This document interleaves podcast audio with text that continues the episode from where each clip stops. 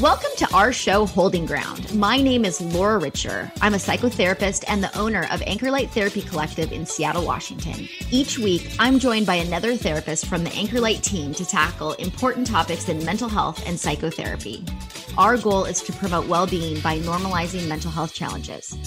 We are here holding ground for you every Monday morning at 9 a.m. on KKNW. Good morning and welcome to Holding Ground, the show that brings you a little bit of everything in the world of therapy and positive mental health. We are here live on 11:50 a.m. Talk Radio every Monday morning at 9 a.m., but you can stream this show anytime on your favorite podcast platform. My name is Laura Richer. I'm a psychotherapist and the founder of Anchor Light Therapy Collective in Seattle, Washington. Today we have a very special guest for you. I'd like to introduce Eric Pinkins. Eric is a former NFL player and draft pick of the Seattle Seahawks. It is very exciting for all of us Seattle fans to have a former Seahawk on the show. However, you might be wondering what an ex pro athlete is doing on a radio show about therapy and mental health. Well, Eric Pinkins has a lot to share on this topic. He is an advocate for financial literacy. He is a board member for Urban Advocates and Achievers, which is an organization that supports youth in underprivileged communities. And he has his own journey with therapy and mental health to share. His willingness to be a role model for populations who might be resistant to seeking out mental health resources or may not believe that they have access is exactly why we wanted to invite him on the show. So, Eric, thank you for joining us today. Thank you, Laura, and Holding Ground for having me on the show. That was a phenomenal introduction. well, and also very true. So let's just get started. I'd love for you to share with our listeners a little bit about your background and your journey to the NFL. Oh man, where to begin? Uh, well, I guess I'll start off where I was born. So I was born in San Diego, California, and my dad was in the military, so we moved around a lot. So pretty much, I would say after a couple months, we moved to Guam for a little bit, and then after my brother was born, we moved to Georgia for a couple years. And unfortunately, when I was 11, my parents ended up getting divorced.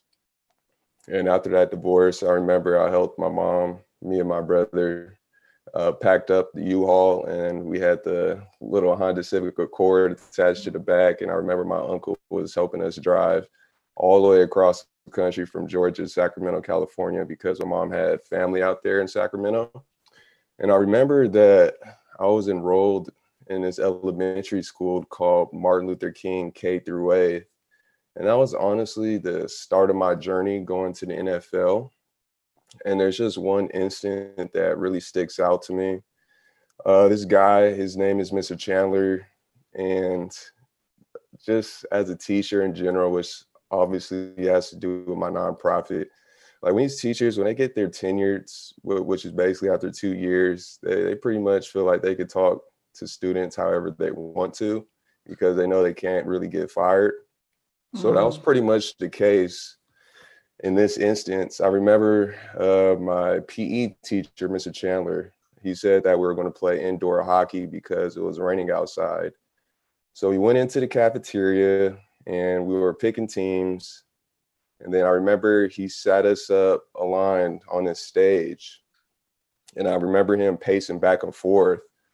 And he just said, how, how many kids here want to play collegiate sports at the division one level and then I, I looked to my left, I looked to my right. There's about five of us. And then he said, How many people want to go to college, just in general? And that was pretty much everybody. And we had about 32 people in the class. So I remember Mr. Chandler saying, he said, Well, who are those people that want to play sports in Division One? And I was like, uh, me. And then a couple other my friends as well. And then he said that you got guys virtually have no chance of playing division one ball especially coming out of this neighborhood. You guys need to get your degree and get a regular job. So from that moment on that that really made me mad because your teacher should really be talking down on you like that. And i remember yeah and how old were you then? uh, at the time i was 12 okay. Wow way to dash your dreams right from the start there Yes, exactly. So my, my mom said a little pick me up, and then I remember I was training my behind off, and then the seventh grade went into eighth grade, and then I enrolled at Kennedy High School, and found out their football team sucked. Mm-hmm. And then after that, I transferred to Inderkum High School, where I was bullied a lot, unfortunately, because mm-hmm. I carried myself with a lot of confidence. And for some reason, people didn't like that. And I was bullied on football team too because they wanted their friend to start at safety instead of me because he was older than me. So instead of just falling into the crowd and what everybody said, it honestly just made me work 10 times harder. And when it comes to like the statistics to uh, division one scholarship, there is 123 college institutions in the nations that is eligible to play football. And out of those 123 institutions, there's 63 scholarships for each institution. So that is a total of 15,167 scholarships in the nation out of 7.3 million student athletes that are eligible for that year. And I'm an wow. analytics guy, so that is a 2% chance that you actually have to get a division one scholarship and go into college.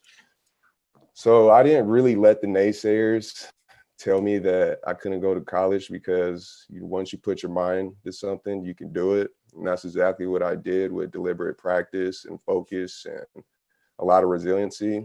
Mm-hmm. And then that's when I ended up getting a couple of division one scholarships. And then I chose to go to San Diego State University. And that was actually a journey in itself as well, just starting off my freshman year. Because, like I told you before, uh, a very confident guy. And I guess uh, within a hierarchy in the system, they don't really like people who are confident like that. Really, so I, I, think that that's what you would need to be really successful. So that surprises me. Yeah, I was yeah. I was very I will say that I was very outspoken to the point okay. that when I knew that there was something wrong, that I would say it and I wouldn't just let the coach slide and say that it was right. Mm. And there's a time that was that I remember very vividly. It was freshman year. Uh, I was playing as a true freshman. I remember that all of us we had to stand up in a position room and we had to state our name and we also had to state what profession we wanted to go to after college. Mm-hmm. And I remember I was the last one to go. So everybody down the line, uh, they said their degree, and then they said the job that was associated with their degree. And I was the only person that said that my degree, and I said I wanted to go to the NFL. That was my goal. and then I remember um, my position coach telling me, like, you need to be more realistic. It's a zero point zero zero one percent chance that you actually will get a chance to go to the NFL I just remember that actually devastated me because I realized well, when it comes to coaches, how much of an advocate they need to be for you in order to make it to the next level. So that really hurt me. But instead of just sitting back and not believing myself, it made me work 10 times harder and it made me want to be first in everything. And it made me want to be the first one in the room, the last one out, looking at film, doing a whole bunch of deliberate practice, practicing on my skill. And then, you know, so my freshman year turned to sophomore year, and then your junior and senior year are pretty much your most important years when it comes to going to the NFL. And that's what NFL scouts really watch. Mm-hmm. And I remember that I was going into the season as a starter, and I was starting five games. And then I remember we were playing Fresno State that week, and my position coach wanted to mess around with me. And he pretty much put up this impossible question that nobody could answer when he went around the room. And I was the last one that he wanted to ask a question. And instead of saying that to anybody else, he told me, he was like, if you get this question right, you'll remain the starter. If you don't get this question right, you're going to be pushed down to second string. And when it comes to going to the NFL and NFL scouts, they really look at when it comes to your statistics, how many starts you have, what your stats like, and what your academics are like as well. So I wanted to stack up as many starts as possible. And obviously, I didn't even get the question right either. So he took me from first string to second string and I could have felt sorry for myself when we went into the Fresno State game, but instead I was just like, you know what? I'm going to give it up to God and I'm going to pray and I'm going to see what happens. So I was just playing on special teams, and literally every single time to kick the ball off, I was the first one down there. I made the tackle. Every time they punt the ball, I was the first one down there, made the tackle, and I just kept looking at my position coach. are You're gonna put me in on defense yet? And then the person in front of me, uh, he wasn't beating up the expectations. So that's when I finally got in. And I remember it was in the second quarter with about seven minutes to go. And Fresno State at the time, their starting quarterback was Derek Carr, and they had Davante Adams at wide receiver. And I remember that I ended up picking off Derek Carr, and I took that back all the way for a touchdown. And then I looked up into the crowd, and I literally could see my mom, my auntie, my brother, and then that really stood out to me because I remember my mom was in tears crying. Oh, what an amazing moment. Yeah, that was a that was a huge blessing. Yeah. And then when it came to my senior year, uh, I really had a good season. And I know there are accolades that you need to have by your senior year for NFL scout purposes and those accolades included either first or first or first or second team all mountain west or you were a captain or you got invited to the combine or you got invited to these three all-star games. And towards the end of my senior year i thought i was going to get an invite to something because i my stats pretty much matched up with the top people in my position in the nation at the time. And for some reason, I didn't get an invite to anything. I didn't mm-hmm. get invite to you no know, all-star games. I didn't get an invite to the NFL combine. I didn't get first or second team all Mountain West. And that's what I was talking about when it comes to coaches being your biggest advocate, because they could either deteriorate you or they could accelerate you. Mm-hmm. So instead of feeling sorry, all, the only opportunity I had was pro day, which anybody could go to pro day. And when it comes to the combine, well, what that really entails is they they invite the 225 best prospects in a nation, and they have them compete against one another as far as seeing how many reps you could do 225 how high you could jump on a vertical, how far you could jump on a broad jump. You get position drills, and then you got to do an IQ test as well. So, like I said, instead of feeling sorry for myself, I had three months to train. I wrote down every single time that was the top time in my position, and I put that time on a yellow post-it note, and I put that post-it note on the mirror in my bathroom. So every time I woke up, every single morning to go brush my teeth in the bathroom, I look at the post-it notes and I see these times, and it really set my intention for the day when it came to training. And then I did that for three months, and then when pro day came, I got the results that I expected. Um, I got the top time in my position in the nation uh, in my 40 yard dash. I got the top number in reps when it came to 225, and I tied for jumping the highest in the vertical, and I got the best in my broad jump as well. So I actually went from not having any interest to having a whole bunch of interest. And that's when I ended up getting seven NFL visits, and the Seattle Seahawks was my last visit. And I thought it was crazy that I was literally sitting in Pete Carroll's office with John Schneider Wow. talking to me. And these are people that I looked up to. Uh, I remember watching them on TV. I remember watching the Rose Bowl back in 2006.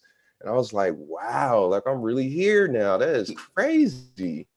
And then after the visit, uh, two months later was when the NFL draft came. And then that's when I got called by the Seattle Seahawks, and the rest is history. So I love your story. And I think it is so remarkable because you had several obstacles along the way, which I'm sure a lot of people do that are, are, are working towards becoming a professional athlete. But instead of using those as reasons or excuses to to stop, you know, your coach saying like, "Hey, you're probably not going to make it anyway. You might as well focus on someone else." That actually motivated you. Why do you think that is? Well, it's it's because I had a personal belief in myself and I had a chip on my shoulder from basically all the negativity growing up from people telling me that I couldn't do something. Because ultimately, the the only person that could tell you you can't do something is yourself. If you say yeah. you can't do it, then you can't do it. But if you tell yourself you could do it, it may take you a little longer, but if you were to put into deliberate practice, you could be just as good as a person who's just talented at that particular thing. So yeah. I just and really I, had a personal belief in myself. And I think that that's the assumption that people have sometimes that maybe it's just, you know, easy to get to the NFL, for example, that you just must be a really talented athlete and and you don't face any obstacles, but that in fact is is not the case. No, that's not the case at all. There is a whole bunch of scenarios that goes into it when it comes to going to the NFL. When it goes to high school to get in a scholarship, to go into an accredited um, university, so you could actually have the best opportunity for NFL scouts to scout you out out of that school. And then you have to go through being a student athlete with mm-hmm.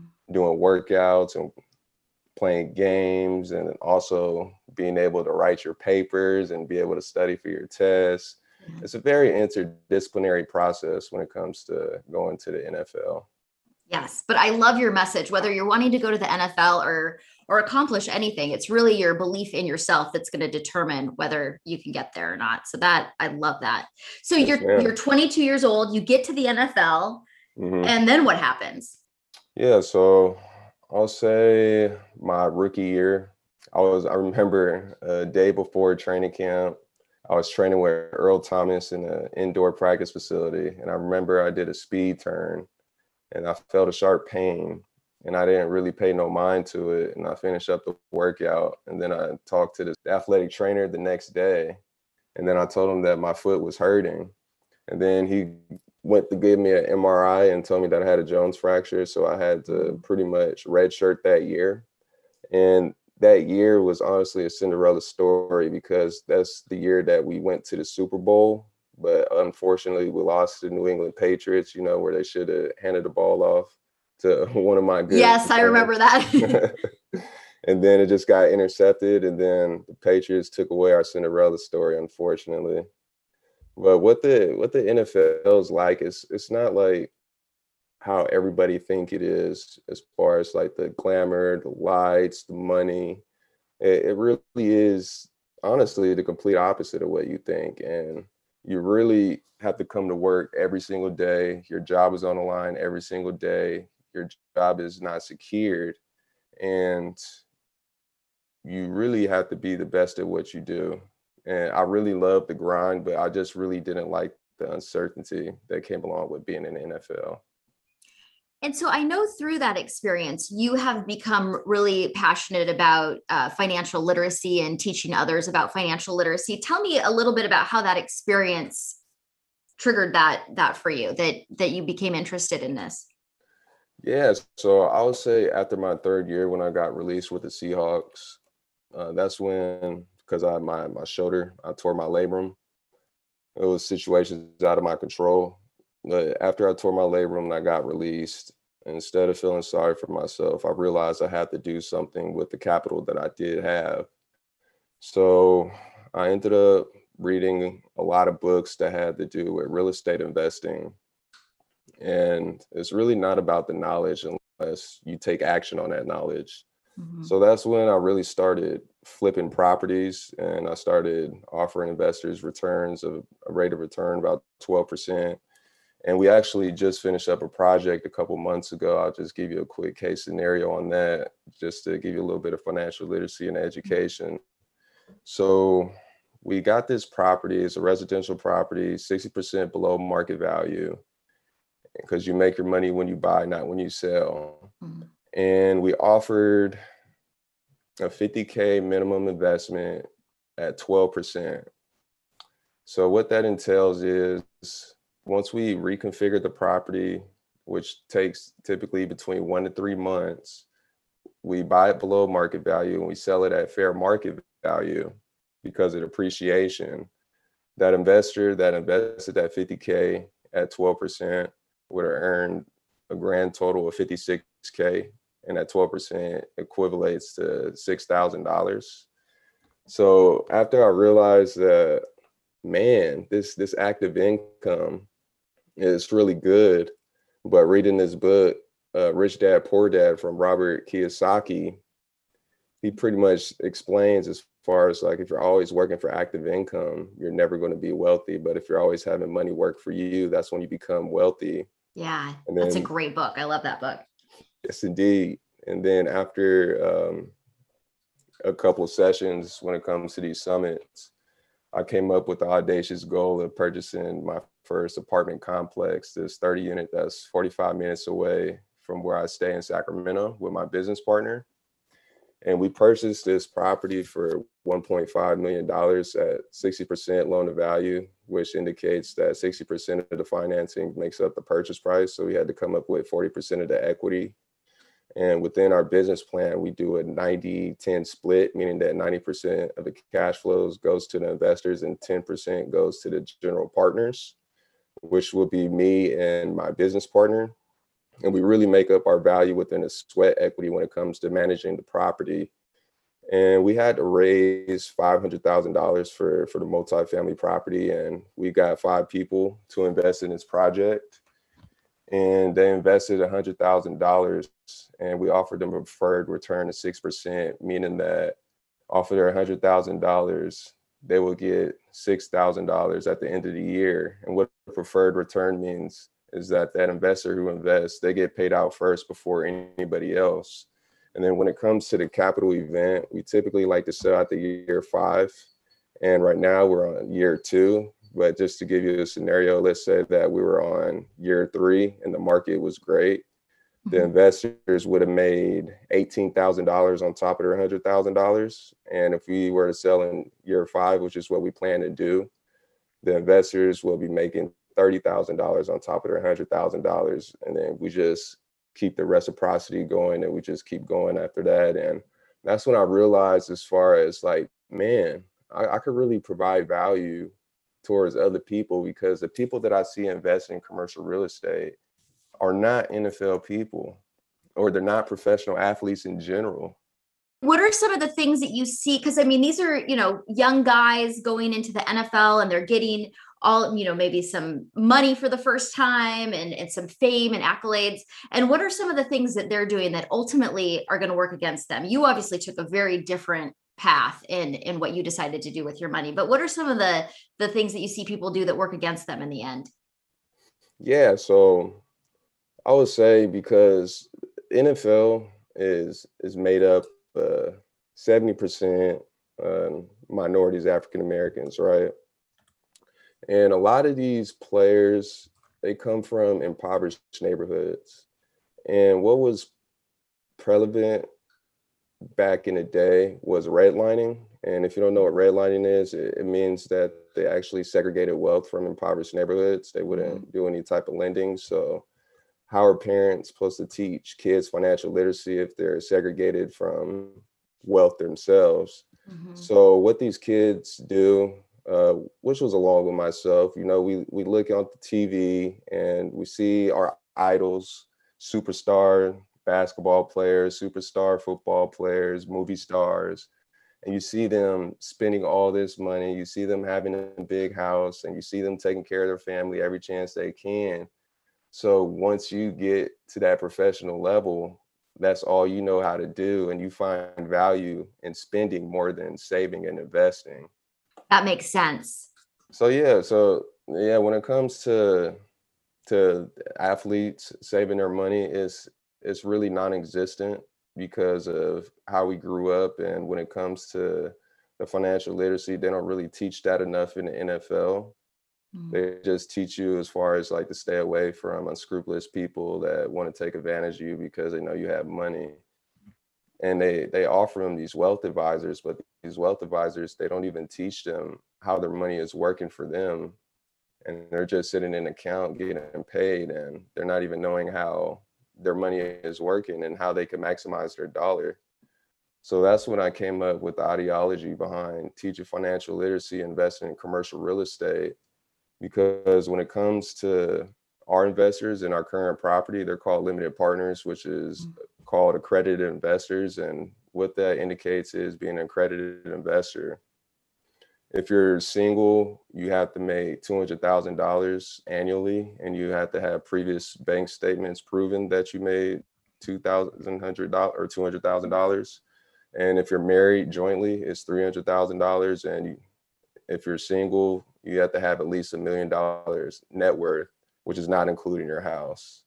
And when it comes to these NFL players, as soon as they sign that contract, they're automatically eligible to invest into this wonderful investment vehicle that we call multifamily properties and commercial real estate. And the whole ideation behind that is to, to teach them and not to sell them when it comes to investing in commercial real estate. Because if you teach somebody how to fish, they, they could teach that to their kids. But if you're just mm-hmm. giving them the fish, they're not going to know how to fish for themselves and they're always going to have to depend on somebody. So the yeah. whole point is to make sure that they're competent in their investments that they're going into. So I know that you are passionate about supporting youth and financial literacy and that you're involved with an organization called Urban Advocates and Achievers. Tell me a little bit ma'am. more about that organization.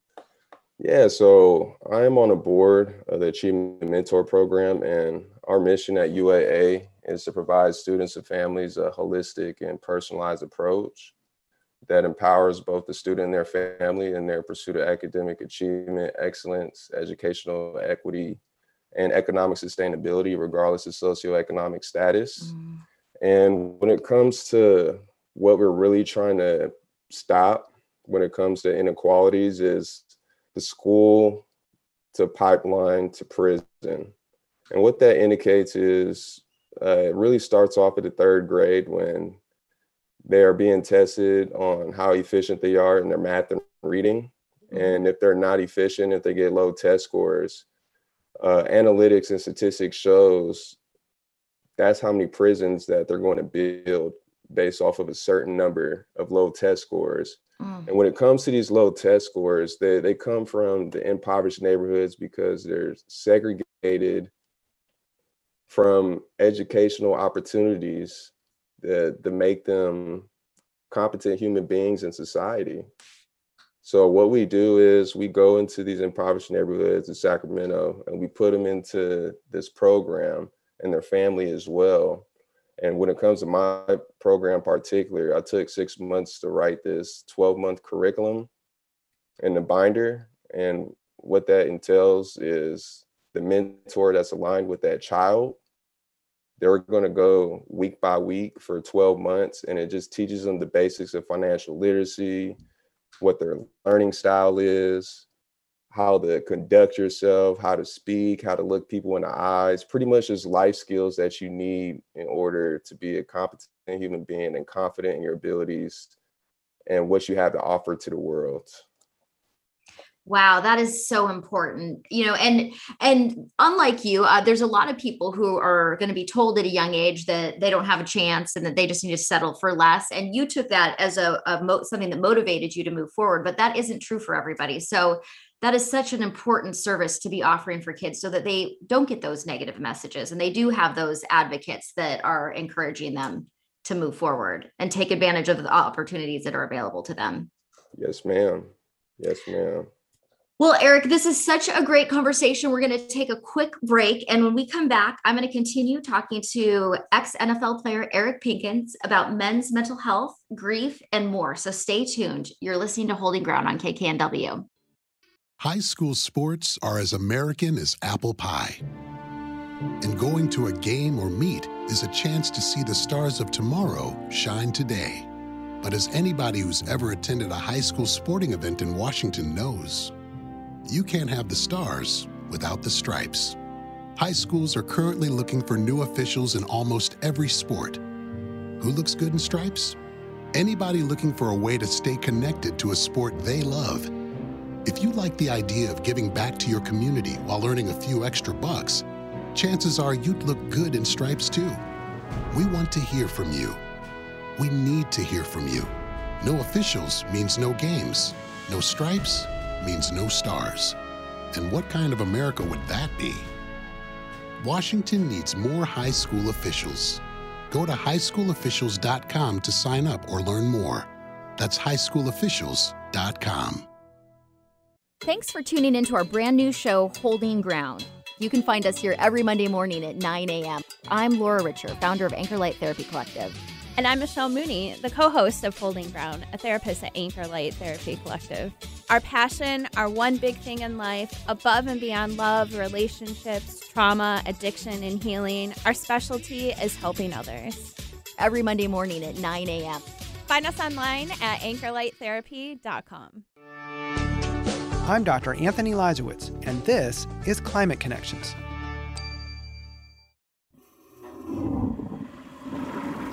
Most Americans simply flush the toilet, and human waste disappears out of sight and out of mind. But in some rural areas, people often face hazardous sewage leaking into their yards or backing up into their sinks and bathtubs. We have been shamed in not discussing these problems, and that's why people don't know about it. Catherine Coleman Flowers is founder of the Center for Rural Enterprise and Environmental Justice. For years, she's worked to address sanitation problems in Lowndes County, Alabama, where she grew up. There, many residents live beyond the reach of the municipal wastewater system, so they rely on septic systems to filter wastewater on site. But their septic systems often fail. Flowers says they do not work effectively in this region because hard clay soil does not absorb water well. And climate change is causing more extreme storms. If we get a lot of rain, the septic systems are going to fail. Flowers says that the problem goes beyond Lowndes County. People in many regions face similar challenges, so she says it's important to develop new technologies that can handle the changing climate. With sea level rise and groundwater levels increasing, we got to do something different. Climate Connections is produced by the Yale Center for Environmental Communication. To hear more stories like this, visit climateconnections.org. Time is funny. Sometimes it seems fast, and other times slow. When it comes to time slots remaining on Alternative Talk 1150, time is running out. In fact, there are just a few primetime slots available. So if you want to host your own radio program, the time to call 425 653 1150 is right now. Nope, no time for excuses. Dial 425 653 1150 to find out how affordable it can be to host a radio show. Alternative Talk, we have an opportunity waiting just for you. Alternative Talk 1150. Welcome back. If you're just tuning in, we are speaking with Eric Pinkins, who is an ex pro athlete and a former Seahawk draft pick. Eric, what do you think some of the barriers are that prevent men from seeking out mental health services? Well, i I can only speak from personal experience. And I think what, what stopped me for a while was the fact uh, how I was raised and I was raised to be this masculine human being that never should cry and if I complain then I'll be considered weak and that that really that really catches up to you. Yeah. What are some of the negative impacts do you think to that, that that you've seen for yourself and others? Yeah, well, if you keep things bottled up on the inside, pretty much anything could trigger you and when you get triggered then that means things they they lash out in unhealthy ways and you could say things that you know that's unregrettable mm-hmm. that, that you can never take back because the the tongue is a powerful thing and mm-hmm. you could do actions that you regret that could put you behind bars it's it's really important and it's imperative that you think about your mental health. And when it when it came to me playing in the NFL, like when they emphasized on mental health, they were pretty much just talking about concussions and how they're going to make the helmet safer. They didn't really mm-hmm. convey mm-hmm. the importance of taking care of your thoughts, which is the true measure of mental health. Yeah. Because if you can't control your thoughts, because you live in your mind, like whatever your mind conceives that's that's what it believes and that's that's the view of the world. So if you can't take care of your thoughts and if you can't be able to convey your thoughts to someone else then it's just going to stay bottled internally and then it's just going to unlash in healthy unhealthy ways unfortunately yeah, and I would imagine, you know, as a as a pro football player player or pro athlete, you're supposed to be the toughest of the tough, and that there's this perception that if you express anything other than that, that it's that it's weakness. Yes, ma'am. That's that's definitely the case because we are the gladiators out there. Yeah. When we go into the Coliseum, and when everybody sees us, that's that's what they see us as is gladiators. So they don't ever expect us to be soft, cry, or ever convey our feelings. And we, on the other hand, as the gladiators, we don't want to do that because us personally, we don't want to seem like we're weak minded or we don't want people saying that we're soft because that's probably what we were called when we were younger. So it mm-hmm. brings back preconditioned mental models. Yeah. How do you think that the NFL could do mental health better or better support athletes from a mental health perspective? Uh, I believe they could promote mental health more in an aspect as far as taking care of your thoughts. And when you're taking care of your thoughts, that's seeking out a therapist. And I didn't realize the importance of therapy until I actually started going to therapy myself. Mm. And it really has helped me out tremendously. And I would convey to everybody that that's going through the NFL jungle that you should get a therapist because there's a lot of ups and downs in the roads. And we're not really taught about mental health or even had access to mental health, depending on what type of neighborhood you come from. Yeah. So it, it's honestly a, it's a oblivious language that most people yeah. don't even know about. And so I know that, and I'm so glad that you are here today and willing to share your your journey with mental health and therapy. And I know that you recently had to address a serious mental health challenge that most likely all of us are going to encounter at some point in our lives, and that is grief. And that that's been something that you've been working on. Can you tell us a little bit more about that? Yeah. So when it, when it comes to the grieving process, I believe that it's imperative that you take time to yourself mm-hmm. and I think I believe that it's imperative that you seek out a therapist as well, because unfortunately, when, when I went through the grieving process and still going through the grieving process, is because of my little brother who unfortunately passed away a couple months ago in December. I'm so sorry. And it's really still sad to this day. Uh, I yeah. still remember like it was yesterday uh, I remember I was just got done playing tennis, and around six eleven, uh, my dad told me that Roderick, which is my brother's name, got into a car accident because he was riding his motorcycle. And just knowing Rod, uh, I thought he was just going to bounce back because he always does crazy things like that, and he's like a daredevil, and he always finds his way back up on his feet. So I just remember my dad would had us in a group message and he just kept updating us. And what happened was it was just a regular routine for my brother to just go down to Walmart, which is a five minute drive, to go pick up diapers for my niece, Skylar. And as he was driving down this arterial road in Georgia, the it's very rural out there, so they didn't really have a lot of stoplights. It was more yield based and he was riding his motorcycle and then this woman pulled out and she was very indecisive and then she just stopped in the middle of the road. And then my brother ended up hitting the car and then he flew off his bike and then he got pinned under another car.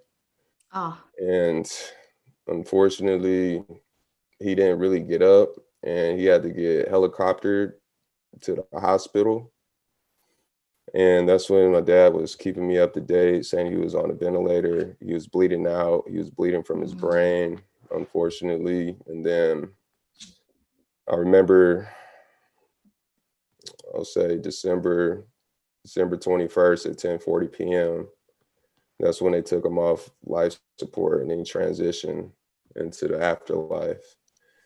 And I didn't really handle the grieving process in a traditional way because I just always been known for for being resilient. So at 1st mm-hmm. I just started keeping my mind busy, just continuously working. And then I started realizing like I, I was starting thinking all these crazy thoughts. And that's when I wanted to seek out therapy. And then once I seeked out therapy, that's when my therapist gave me techniques to be able to cope with the pain as far as like journaling and meditating and going on walks and just pretty much doing things to, to take care of yourself and take care of your mental health. And it, it really feels good as far as we're actually able to just get whatever is on your mind off your chest. because if as long as you you have all those thoughts bottled in there there's no way that you're going to be a sane person and there's no way you're really going to see the world in a positive light and that's when i realized seeking out therapy was the best thing for me yeah.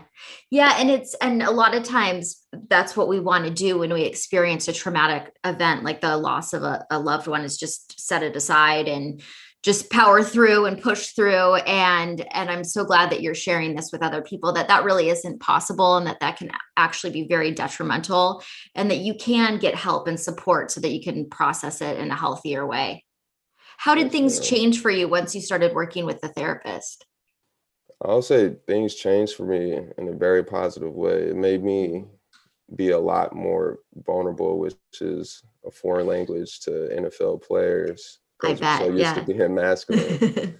so it just made me realize the importance of of connectivity within people and being able to convey as far as your problems with, with your best friends and Mm-hmm. with your family members as well and with the therapist because honestly, if I if I wouldn't have the the therapist that I that I have now, then I'll probably will be in a very dark place. Yeah. Because Yeah. the therapist is the one that gave me the techniques as when it comes to going through the grieving process.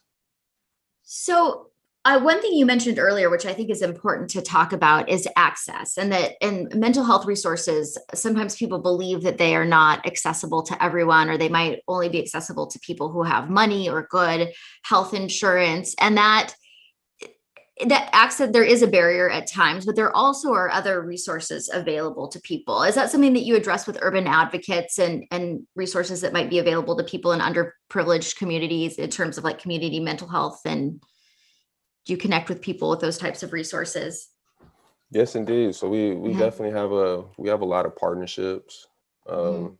when it comes within our entity to help these kids out and help them become the best people that they can be. Because a lot of these kids, they grow up in single family households, and that can affect their mental health.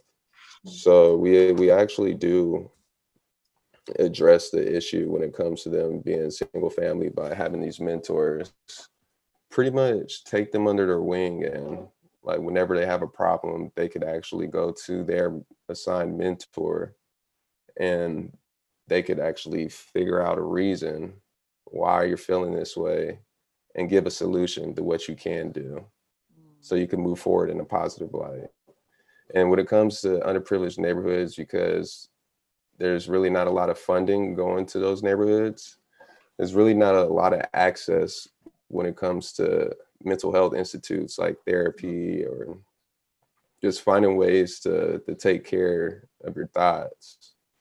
yeah So that's why urban advocates and achievers we we want to help that and provide the opportunities for these kids to be able to be competent in themselves and be able to realize that they're more than what their circumstance is. Yeah. Wow, that sounds that's just such an important service and that's such a great organization and service that you're providing. So, I I'm wondering now that you've had this experience, what what advice would you give your 22-year-old self, Eric that's just starting in the NFL and going through this process? Yes. So if I were to give advice to my 22 year old self, I would say to seek out a therapist early, Hmm, especially if you're going into professional sports and especially if you're going to the NFL, because there's a lot of ups and downs that you don't expect. And if you don't know how to handle those situations, then your actions are going to unlash in an unhealthy way. Mhm. and it's it's really not going to be a pretty picture. So yes I would, I would definitely advise for them to get a therapist because there's going to be a lot of ups and downs in the nfl and we're not taught to, to know how to handle our thoughts when these negative circumstances happen because it's such a unique experience. I mean not that's not something that the average person is going to to experience at such a young age. So, that is so important. And what about with financial literacy? If you were working with young nfl players coming up what would you what would advice would you give them? I would tell them to save their money as much as possible and invest their money as much as possible because the lifespan of an NFL career on the average is three years. Mm. So while you're making that magnificent income, it's very imperative that you invest your income into income producing assets so you can sustain and you can accumulate your wealth outside of football. So you can have a smooth transition out of the NFL instead of figuring out what's going to be your next opportunity outside the NFL. And what and so what are you doing now? I know you talked about your investing in real estate, but you had a very successful transition out of the NFL and and used your resources to go to the next step. What are you doing today? Yeah, so today, right now, um, I'm actually in my grad school program for real estate development at the University of Arizona. And I'm also in the process of looking for another income producing asset for investment opportunity. Mm-hmm. And we have a couple projects going on right now in the residential sector with flipping. So I mean it's it's pretty busy right now for me. Sounds like it. Do you is that something that you have an interest in doing is working with with young NFL players in the future around financial literacy? Is this information that you're sharing with people right now? Yes, ma'am. It's definitely information I love to share. I would love to teach everybody in NFL, people who are just getting in NFL, people who are leaving the NFL, and people who have been in the NFL are still going through it. I think it's imperative that you guys learn financial literacy so you could have that smooth transition out of the NFL because there's no way that a person should be able to work their entire life to reach the highest pinnacle in their profession mm-hmm. and still feeling fear and have nothing to show due to the lack of financial literacy. Yeah. And that's really a painful thing because ultimately we spend our whole lives eat, sleep, and breathe training to get to this impossible place. And then once we get there, that's honestly really just the beginning. mm-hmm. so, yeah. Plus, they're so young when they get there; they have their whole lives ahead of them still. Yes, Exactly. Yeah.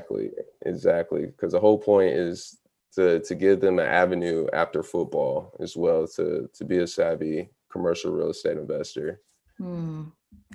Well, if Eric, if somebody wanted more information about uh, urban advocates or about financial literacy, where could they find you?